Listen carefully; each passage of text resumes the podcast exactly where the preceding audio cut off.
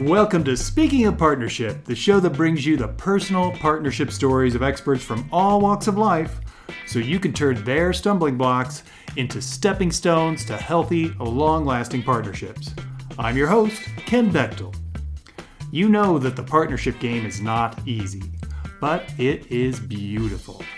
If you find you're struggling with attracting or maintaining partnerships, go to speakingofpartnership.com right now, click on the big red Tell Me More button, and start creating your ideal partnership today. Now, let me introduce you to today's guest. I am super excited about today's show as every one of our guests from this week has provided us with bonus material. This is what we call Follow Your Yes Friday. In the 20 years that I've been doing research and working with partners and, and, and relationships and men and women, one of the things that I've found missing in many partnerships is, well, we tend to forget, or maybe we just neglect to follow our intuition, or what I call our yes. That gut feeling that tells us, here's what your next step is. Instead, what happens is we, we tend to be in our partnerships and we're operating solely from our head. We're analyzing everything, we're disregarding just what our gut's telling. Sometimes we do pay attention. We, we recognize that yes, that, that instinct, and we start to follow it. But here's the trick we tend to not really own it. We don't defend it. We don't we don't set our boundaries with conviction. And this results in us abandoning our yes. We ultimately end up proceeding in our partnerships based on somebody else's yes. They put theirs on the table and we just go, "Oh yeah, that's good," and we go with theirs. What we're going to look at today, I've asked every one of our guests about their yes, not just when they followed their yes, but also when they haven't. What happened when they didn't follow their yes? They didn't follow that gut feeling that said, oh, this is what you need to do next. And instead went strictly off their intellect and their analyzer and said, nope, nope, that doesn't pencil. I'm going to keep on this path. We've got information from every single guest that you heard this week that's going to help you understand the power of following your yes. Now, here we go. Laurie Gerber, head coach at Handel Group Life Coaching, shared a story of a time when she did not follow her yes, and it ended up almost costing her her marriage. Well, Laurie, thank you again for your amazing interview. So much great information there. And I, I want to ask you another favor if I could. I would love to have you help us illustrate the importance of following your yes, that internal guidance that we all have. And the way we're going to start actually is by looking at a time when you did not follow your yes. Maybe in that moment, yeah, didn't really realize you had one, but you look back and you're like, okay, that was really, really clear. My gut was telling me exactly what to do, and I still didn't do it. Tell us right. about that time. Well, interestingly, um, like I mentioned in my interview uh, with you, I had many signs from my inner knowing, my inner guidance about how I should behave with my husband over the years. I remember many times marveling at how I would I would walk in the door, come home, and I'd be telling myself, "Be nice, be nice, be nice." there would be like this drumbeat of like, and it was almost like the more I would tell myself the right thing to do, the more I would rebel mm-hmm. against myself, or I would do, or I would try, I would keep it up for a little while, and then everything, you know, he would say one thing or look one way or do something, or I'd stub my toe, and then it all, you know, fell apart. And so, you know, my gut told me to marry this guy. My gut told me this is the one for you. My gut told me love this one more than any other. And my gut told me be nice, and make it work. But I really, but what won out instead many times was a, a brat, was a chi- was a selfish child that just wanted what she wanted and wanted the world to revolve around her, and just you know was sort of addicted to this feeling of it's not enough, it's not enough, it's not enough, um, and thought I could squeeze more out of this human um, not realizing that that's not where I should be getting it from anyway, right? Mm. So, so I, you know, that was the, that was the, that was, I think, the example of me not listening to my highest inner guidance, but my perhaps a much lower voice within me was like, just get what you can get, you know, just get what you can get. Yeah. Or just, you know, or fear of intimacy. Like it's it's not just we call it the brat and the chicken. You know, the brat doesn't want to deal and doesn't think it's fair. And the chicken's like, oh my God, I don't want to be intimate. Like, what if, you know, that was my greatest fears. What if he sees me? What if he says these things about me? What if he doesn't love me? And then ironically, I was, you know, causing him not to love me, but it wasn't because I'm not lovable. It was because I was being selfish. Mm-hmm. Um, so, so there was fear and brattiness that kind of fed, you know, that, that was the voice I was listening to.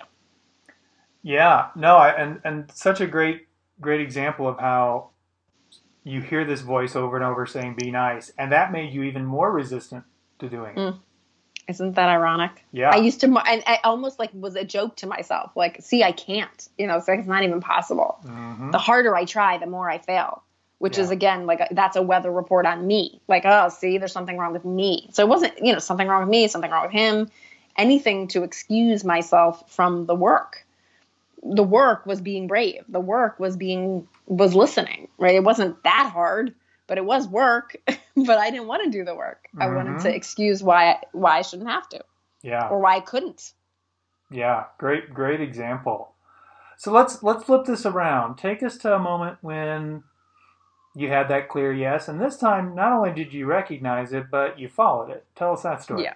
Yeah, that was that moment where he was brave enough to tell me the truth. Mm-hmm. I really remember that moment as like, oh my God, he told me the truth. He's so brave because I've been not listening to him for so long and he's still gonna try again, you know, to tell me something. And and I realized in that moment, don't like I'm not blowing it this time. like I'm gonna I am gonna I am going to be my higher self right now. And I, that again, it changed everything. That's still such a miracle moment because I didn't listen to the brat or the chicken or the weather reporter or my history or, you know, I didn't believe that the past would predict the future. I believed that I could change it. And I listened to that voice that said, actually, you can change this, Laurie. Like, you can change it. And I admitted I was wrong. I admitted I hadn't been good at listening. I promised I would not interrupt anymore and that if I did, I would do a chore of his and do a consequence if, you know, to keep myself on focused and on track with that. And everything changed from that moment on. Wonderful.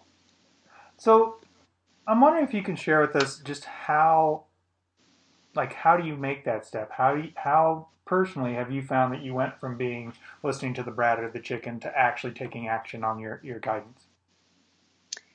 I think the practice of writing dreams is huge.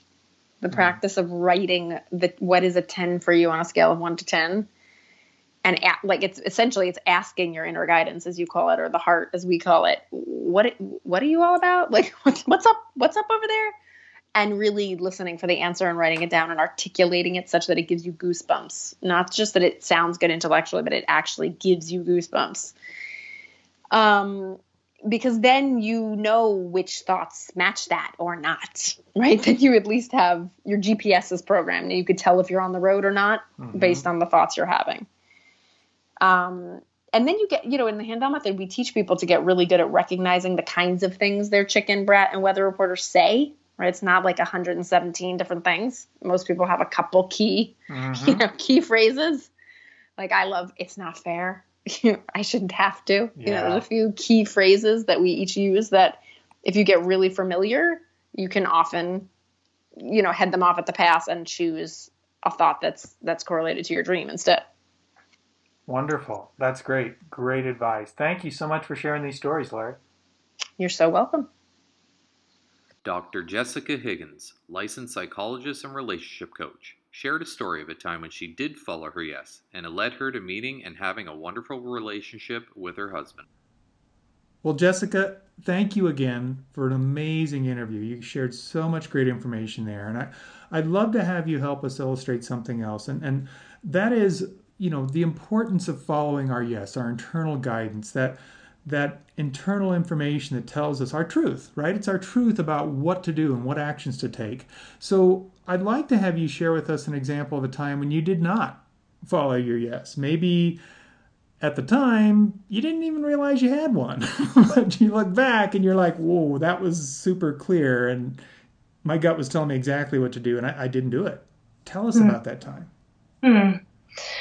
Well, Ken, I I'm reminded of the story that I shared in the interview uh, that we did together, and it relates to a relationship that I had before met my now husband, and we were talking about the patterns of our conflict. And I guess what I'll say is I wasn't aware. I like that you give me permission to say that I wasn't aware because I knew that what we were doing wasn't effective, but I felt almost compelled to rationalize, defend, and I felt a little outside of myself. I was trying to change his perception of me, if you will.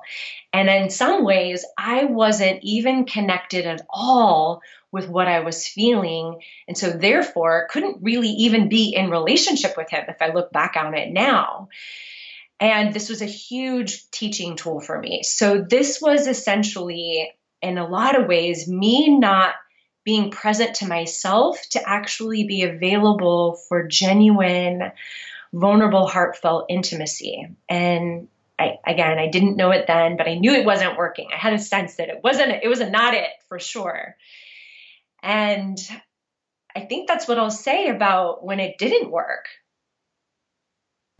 No, it's a, it's a great example because, like you said, you, couldn't even really be present to what was really going on because you were so caught up in the the process and the defending and that feeling compelled like you have to do that instead of taking a second to, to reconnect with you. Right right. And i i think at the time i was so maybe alarmed by the way he was approaching me that i was really trying to fight off which what felt unfair didn't feel true like the defensiveness and when i could when i was starting towards the end of the relationship to read books i read like David Schnarch's Passionate Marriage and Resurrecting Sex, and he's all about self validation and really was getting a sense of like, okay, I need to be true about what's going on for me. And had I had all the skills that I know now, I would have been able to say, I'm scared or I'm hurt when you when you approach me like that. I feel hurt and I'm having a hard time hearing what's really going on for you. And can you tell me more about what what you're experiencing? But i didn't have that resource then. I didn't have that skill set. Yeah and you said something really really key there. You said you know you're just trying to survive the situation. Mm-hmm. and oftentimes that's what it feels like. And the thing is when we're in that survival space we're in our instincts right it's bare self-preservation there it's impossible to be in partnership when you're in self-preservation Mm-hmm. Because mm-hmm. self preservation is about you and no one else. Yeah. So that you can't be there if you're in that space of, oh my gosh, I'm just barely going to try and survive this. And that's why so often we hear people say, like you're talking about, where it's like, I couldn't even speak to the fact that I was scared. Because. I was just in survival. I didn't even have time to recognize that. I was running from the bear. That's what I was doing. Mm-hmm. Yeah. Isn't it obvious that I'm scared? It doesn't matter. If you're not present to it, you're just running from the bear. Who cares? Mm-hmm. Yeah. It really, truly, as you're describing them, like it felt like all of my dreams were shattering around mm-hmm. me, and I mm-hmm. was trying to hold on and like preserve, but it was in an attempt that was probably, in some ways, needed to come down to get real like raw and connected in a genuine way. But I, like I said, I just was in survival mode and didn't understand all that was going on for me and for him. Yeah, absolutely. And I love the way you said that. You were trying to preserve it, right? And and that's what we do. Oh my gosh, I got to hold this together. Get the duct tape. Let's put it back together. But you still don't know if you have partnership. That's just you trying to hold the boat together. Mhm. Well, what are you protecting? Perfect question. Yes. Precisely. So that's why what you're talking about of being able to own where you're at. I'm scared. I'm un- I'm uncomfortable. Whatever it is. Now you find out if they're in partnership, and if they are, fantastic. Then you can work together to rebuild it. But if they're not, the sooner you find out, the better. Precisely. Because yes. you're going to run out of duct tape eventually. Yes. The roll's going to run out, and then you'll be like, "Oh no, now what?" And I've what kind of years duct taping this thing together? And really, truly, what kind of dream is that if it's all patched with duct tape? Yeah. Yeah, how many things have you thought this is the most beautiful thing in my house because it was put together with duct tape? Mm-hmm.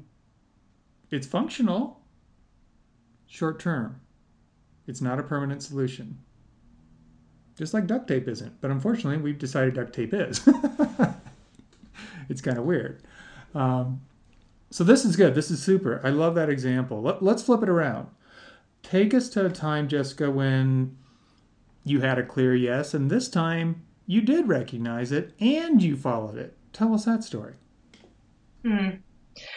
Well, if I can reframe your question just a little bit, and that would be that I was a clear yes to my commitment to being connected to myself mm-hmm. when entering in relationship. I don't, so I'm going to now tell a little bit of a story of when I first started dating my now husband uh, back in 2000, uh, yeah, 2005.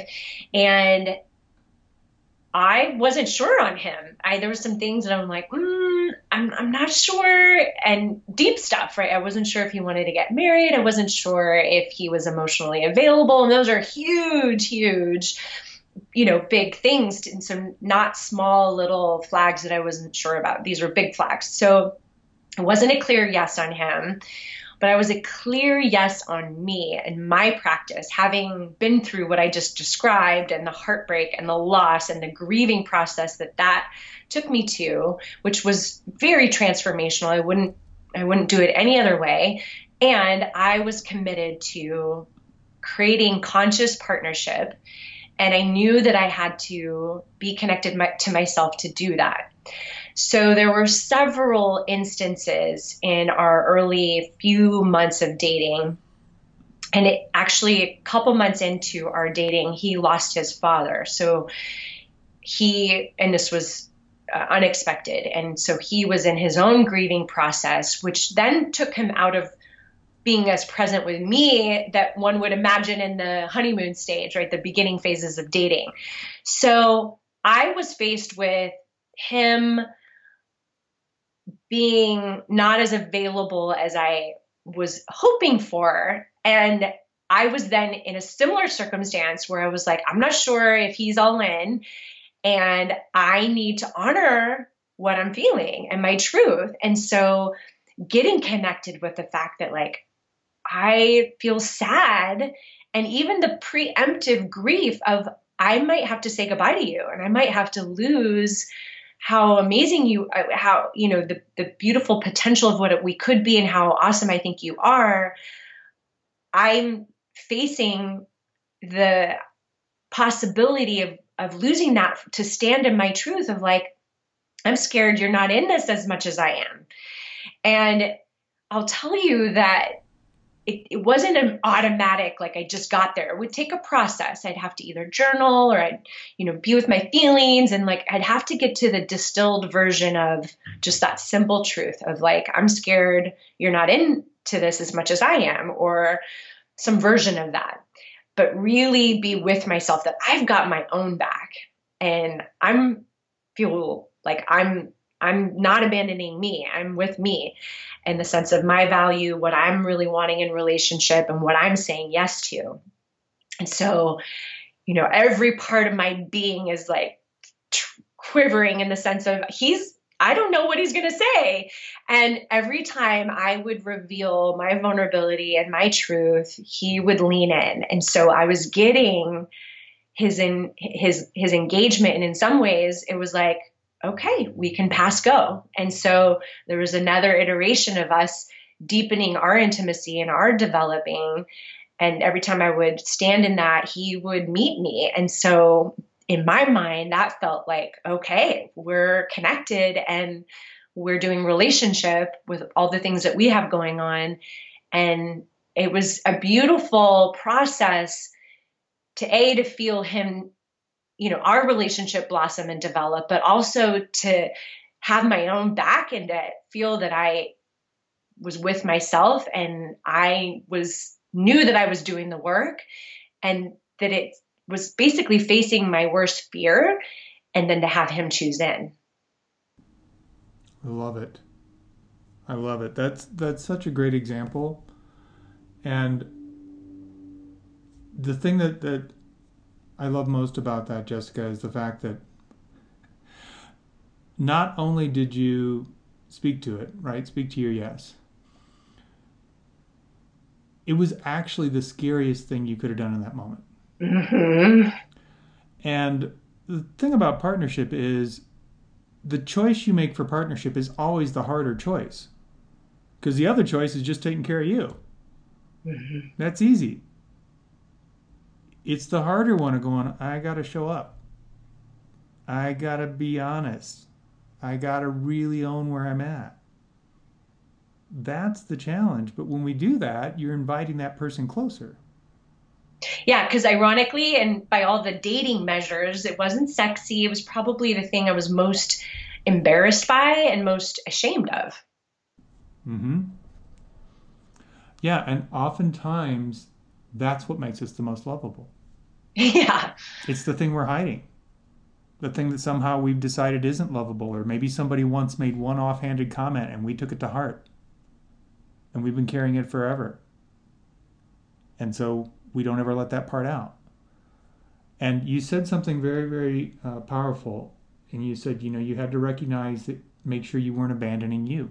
Mm-hmm. And that's what we do when we don't follow our yes. A lot of times where we feel abandoned, it's not abandoned because of what the other person did, it's because we abandoned ourselves first, which led to them walking away.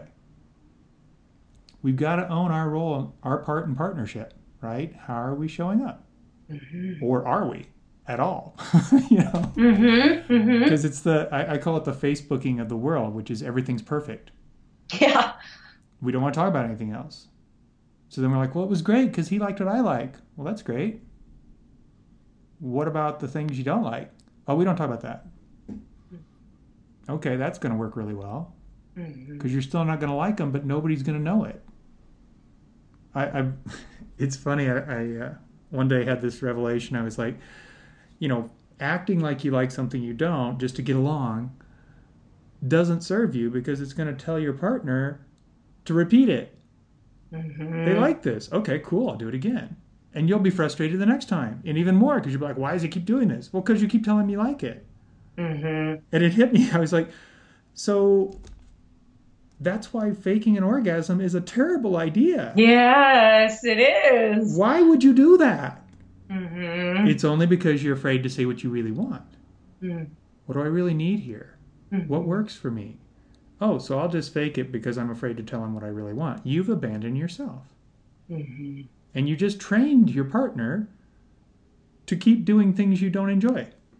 And I would add crafting a relationship that doesn't represent you.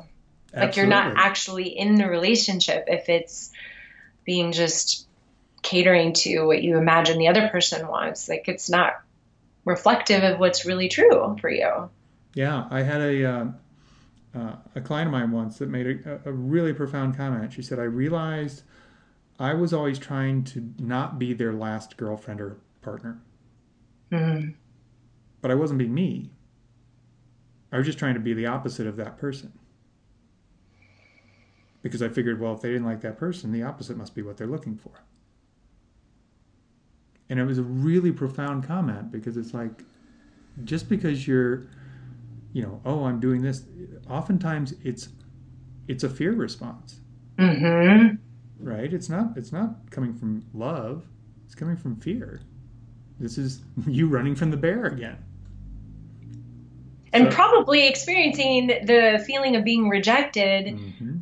and but it, perpetuating the rejection but you haven't even shown up to even find because it, it's just a total catch 22 because if he does like it then you're not actually in the relationship and if he doesn't like it then you're getting rejected for your attempt to please him both of which don't really say very much about re- true relationship.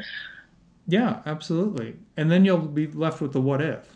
Mm-hmm. oh it, he didn't get back with me we, we broke up whatever. I wonder if well why did you hold that back why were you waiting and holding back on, on sharing you the thing i always remind people is if you're a match you will never run out of amazing mm that's what makes you a match you walking down the street is amazing you just saying hello is amazing it, you don't have to portion it off and go, well, I better save this. That's when you're not showing up. You're like, oh, I have five cards to play. I'll, I'll save one for the next date. Well, I didn't get the next date. Well, then how did that work? What if that was the Mm-hmm. thing? What if you just were you?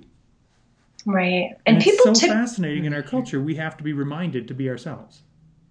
Right. And, and and just in my field of the psychology, sometimes that's at play is that people haven't had the safe experience to trust that that is that they're going to be okay, they're they are lovable, or that their needs do matter, and so that expression, right, is is really scary. So just having compassion for you know even myself and everybody that's struggling with bringing themselves forward, that there's usually reasons, but that if that's the true heart's longing is to be in partnership, right? That to again, you know, from I guess for my story is I wanted it enough where I was willing to do walk through the fire essentially, face my biggest fear and stand in that and be committed to that. Uh, and it took a lot of work for me to even get to that place to then be in practice. But I am so grateful on the other side, you know, being with my husband now, almost, you know, a little over 12 years and just what we continue to cultivate and the depth. And I, I could go on and on. And I'm just so, so grateful uh, that I, and it does represent me. And I do feel completely expressed. And uh, there's just so much beauty that I, I wouldn't have wanted it any other way. But man, I, I, it is hard. I guess that's the thing I'm just trying to have compassion for that, uh, to, to, to switch that paradigm, to switch those uh, tendencies and to be able to show up more fully as you're inviting people to do is beautiful and transformational and also hard sometimes. Absolutely. Absolutely. And it's like anything, right? It's it's a muscle that we haven't used. Mhm. It's not that we don't have it. We just haven't used it. So it's atrophied. But like all muscles, they have muscle memory. Mhm. And when you were a baby, you didn't care what people thought. Mhm. You were you. And over time, you got trained that that wasn't okay, it wasn't enough, it was too much, it wasn't safe, and you shut those pieces down. So you have the muscle. It's just retraining and getting that muscle built up again. And it does, it takes time, just like any muscle, right? Yeah, the first few days suck. You can't believe how weak you are. Okay, but it's not going to get better by going, oh, that's disappointing. I guess I should stop you got to do the work. And I love that you're out there helping people with this. It's fantastic. Thank you for all these great stories, Jessica. My pleasure. Thank you to all my guests for sharing their stories of the benefits of following their yes. And for you listening, I invite you to take what you just heard about the importance of following your yes and apply it to what you heard this week on the show. Chances are there was something that clicked for you when you were listening to our interviews this week. What I invite you to do is to implement it. It doesn't matter if it's changing a behavior or a belief you've been operating from. Maybe it's looking into one of the resources or books that our guests recommended. Whatever your yes was from the material you heard from our guests this week, take it and act on it. And if you missed any of the interviews this week, simply go to speakingofpartnership.com and enter the guest's name in the search bar. It'll take you directly to the recording of their interview. You can view their show notes and find all the links to the resources they mentioned. Follow Your Yes Friday is all about you taking the next two days and applying something that you learned on the show this week.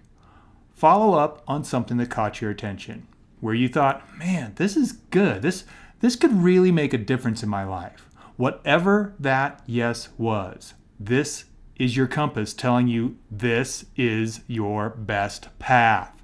So follow it. From all of us here at Speaking of Partnership, we invite you to take your yes and take action on it today. Peace.